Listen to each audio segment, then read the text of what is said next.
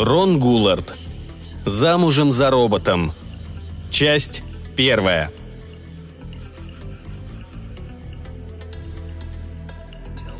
Тот, кто прибыл в крепком ящике из неодерева, был, мягко скажем, не совсем ее мужем. Он оказался...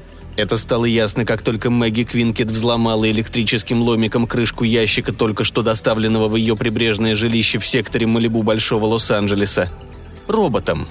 Внушительная, примерно шести с половиной футов в длину, довольно широкая хромированная машина лежала на спине, прижав к бокам мощные железные руки – Плотно закрытые серебристые веки тускло поблескивали.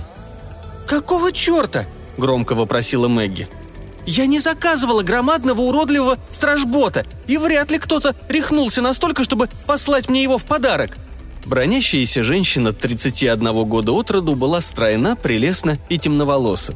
В данный момент на ней не наблюдалось ничего, кроме короткой сорочки из синтешелка и еще более короткого нейлонового халатика – Нагнувшись, Мэгги искоса и с подозрением взглянула на грузного бота.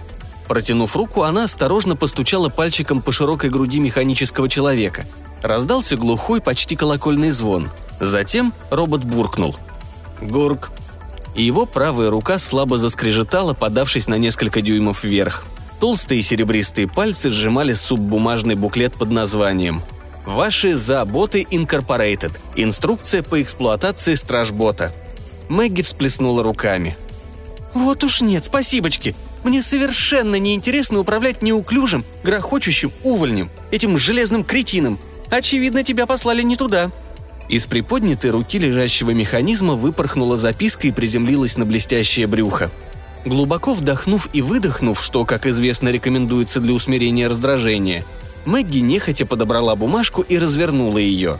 Написанное незнакомым почерком послание гласило – Бен пожелал, чтобы в случае его смерти это оказалось у тебя.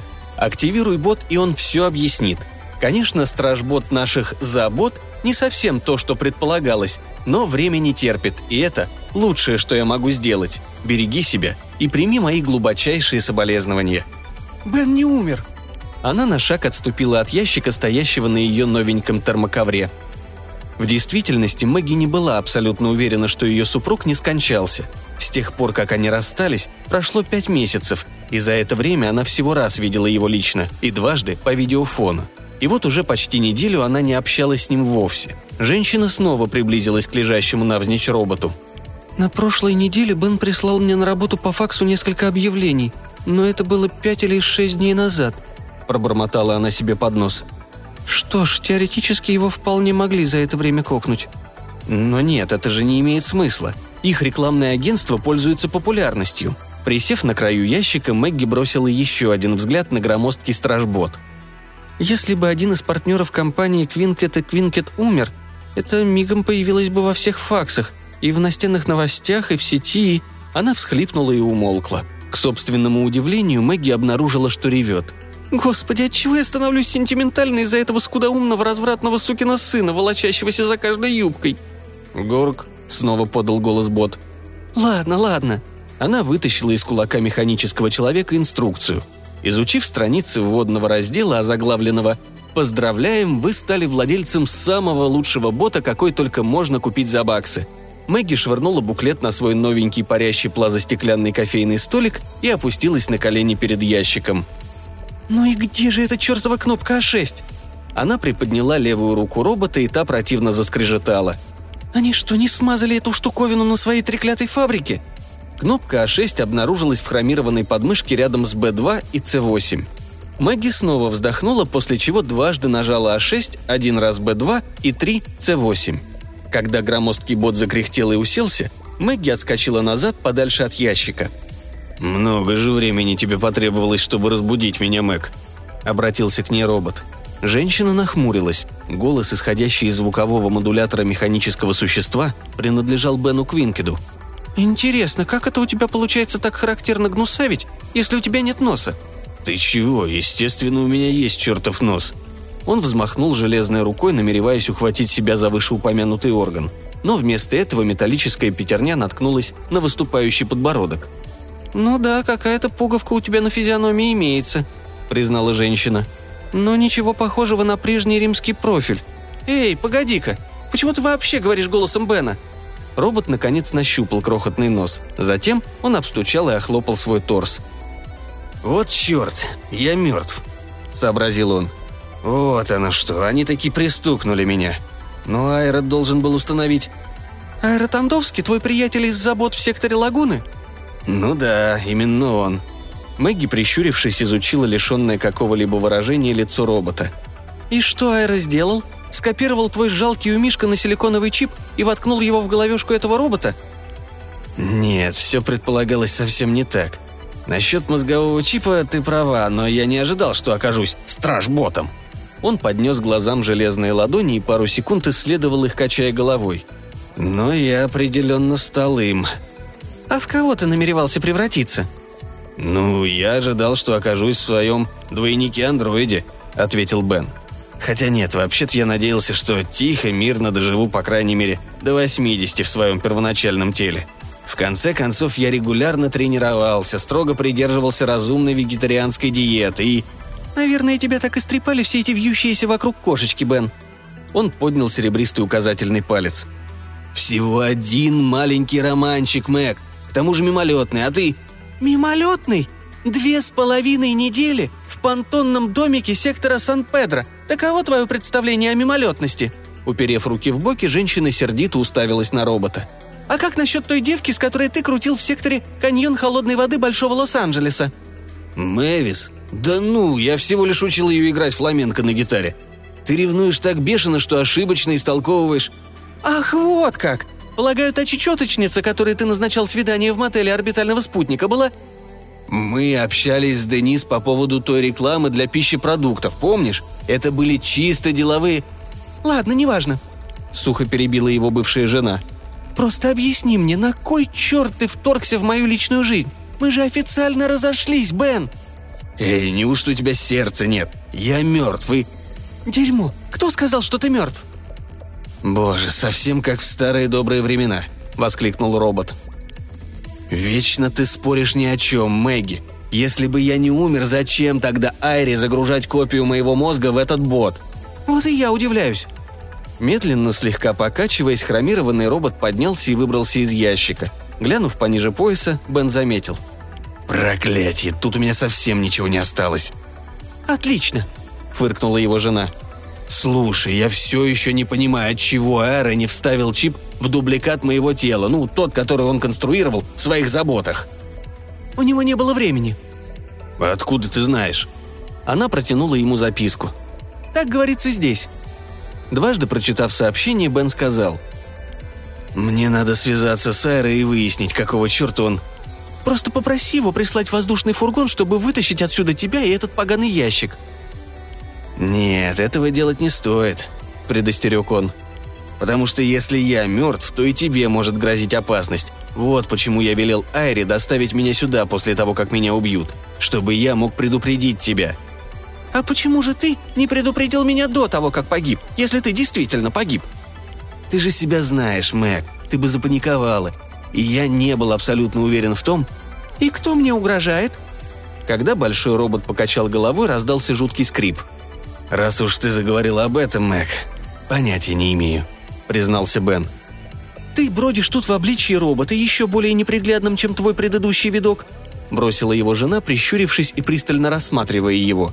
«И даже не представляешь, чего боишься?»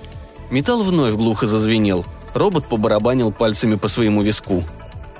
«Вот что странно», — медленно произнес он.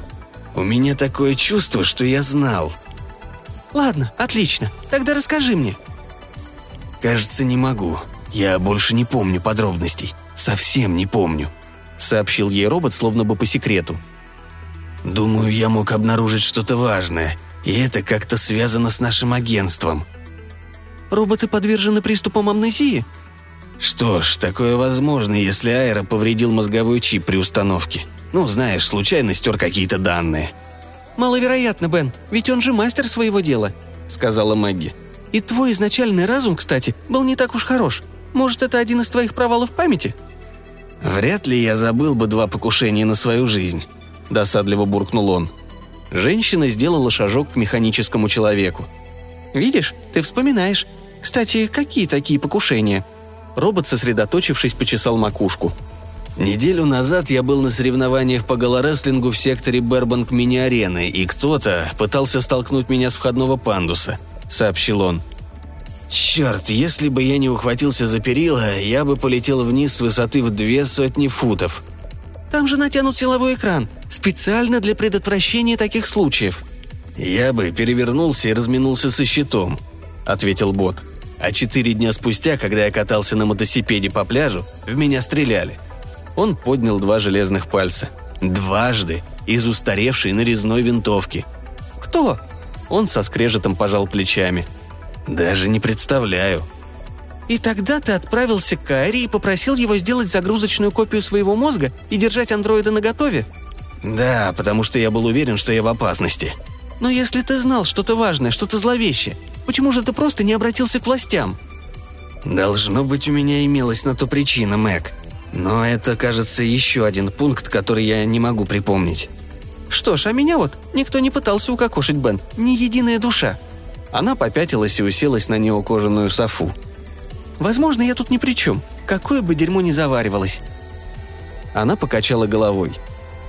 Ты весьма одиозная личность, и наверняка у множества разгневанных мужей и обиженных женщин, одного только большого Лос-Анджелеса, имелись причины желать твоей смерти – если бы я не была гуманна и не склонна к насилию, я бы сама давным-давно расправилась с тобой за одни твои измены. С той секунды, как мы вернулись из орбитальной епископальной церкви Южной Калифорнии, ты принялся гоняться за каждой тупой вертихвосткой, которая... «Погоди-ка минутку, Мэгги». Он сел рядом с ней, и софа прогнулась и заскрипела. «Я все еще не пойму, как это ты не знала, что я мертв?» «А ты вовсе и не мертв», — предположила она, скрестив руки на груди. И я начинаю подозревать, что все это какой-нибудь мерзкий трюк, который ты затеял ради того, чтобы вернуться в наш кондоминиум.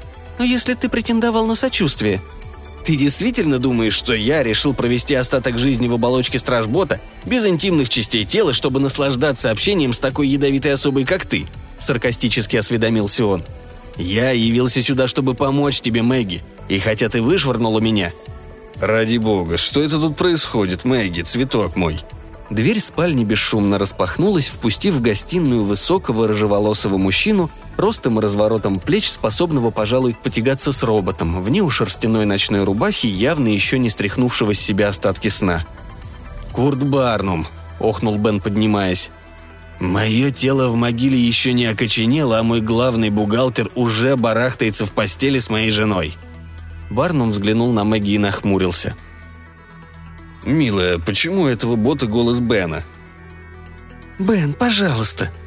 Мэгги схватила робота за руку, не дав ему взобраться на кофейный столик и броситься на рыжего здоровяка. В железной груди Бена что-то рокотало и погромыхивало. «Мэг, почему из всех болванов нашего офиса ты выбрала именно Курта Барнума?» «Он очень чувствительный человек, а ты никогда не ценил его в должной мере». «Чувствительный? Он...» «Ребята, может, вы все-таки просветите меня?» Барнум переводил недоуменный взгляд с Мэгги на робота и обратно. «Я не понимаю, с чего это вдруг машина возомнила, что она Бен Квинкет и...» «Иди домой, Курт», — предложила Мэгги. «Это семейные проблемы, и, боюсь, мне придется помочь Бену в последний раз». «А при чем тут Бен?» «Я Бен!»